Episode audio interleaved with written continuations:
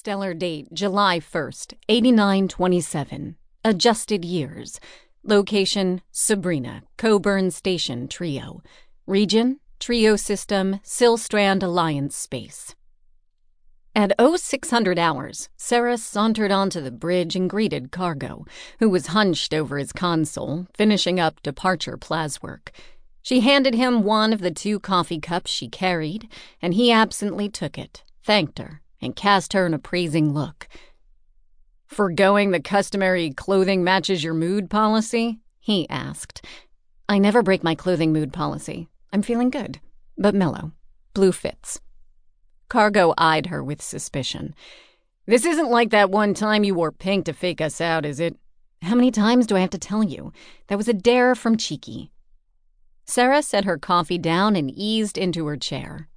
Checks went okay? Sabrina purred like a kitten, just like always, Cargo replied. Of course I did. When have I not? Sabrina asked.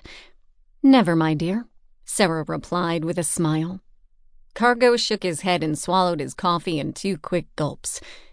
Tug is scheduled for 0845. I'm getting sick. He stood and left the bridge without even his customary morning stretch. Is it something I'm wearing? Sera called after him, laughing. Sera ran a hand down the tight leather skin suit covering her body. She spent a moment enjoying the tactile sensation before beginning her routine. The first order of business was finalizing the freight manifests and trade route they would take after the drop off for Cade. When Cheeky came on duty at 0700, she took in her captain with a long, hungry look, unable to keep a hand from straying toward her captain's well defined chest. Sera slapped it away. There'll be none of that. You are such a tease, Captain. Cheeky grinned as she sat at the pilot's console. Sera laughed. Cheeky was one to talk. She was wearing her customary departure uniform, little more than the day before, and a pair of sensible heels. Sera used Cheeky's arrival and coverage of the bridge to make a quick visit to the galley, followed by a final visual inspection of the ship. She returned an hour later to go through final checklists with the station. Departure tug charges were billed and their accounts were closed.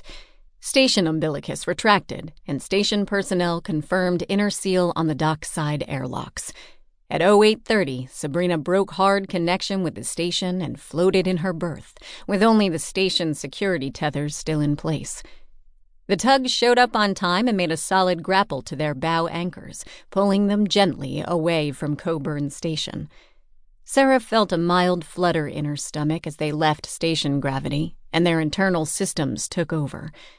Coburn Tug 19 confirming successful undock, the tug pilot's voice announced over the com. Free and clear, Tug 19, Cheeky confirmed as the ship drifted away from the station. The tug maneuvered Sabrina out into their designated departure lane. For a relative backwater, Trio was a busy system. They took plotted courses and space traffic lanes very seriously. Oh, sweet mother! Cheeky exclaimed. Is he ever going to turn on his grav drive? If he uses thrusters to pull us all the way out, you should register a complaint. Sera had dozed off. She stretched and checked the holo on her console. He's still on thrusters? We're a thousand clicks from the station. He could have turned on his grav drive at the 500 mark. Trio system law states that all outbound ships must use thrusters until only 1500 kilometers from stations. Sabrina provided via the bridge's audible systems. It's a recent change they made after some accidents. I guess that explains the size of that tug bill. Must take a pile of fuel to pull a ship that far on thrusters only. At the prescribed distance, the tug's gravity engines unfolded from its main body and activated.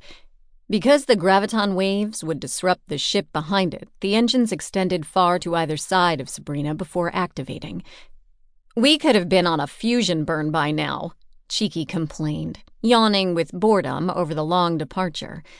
You may be a good pilot, Cheeks, but I don't relish the thought of being on a station where half those moron captains can turn on their fusion engines near me. I like my skin actually attached to my body. Cheeky made a dismissive sniff.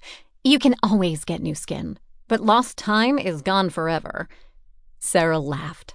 I'm still wearing my original birthday suit, thank you very much. Like I'd know. You never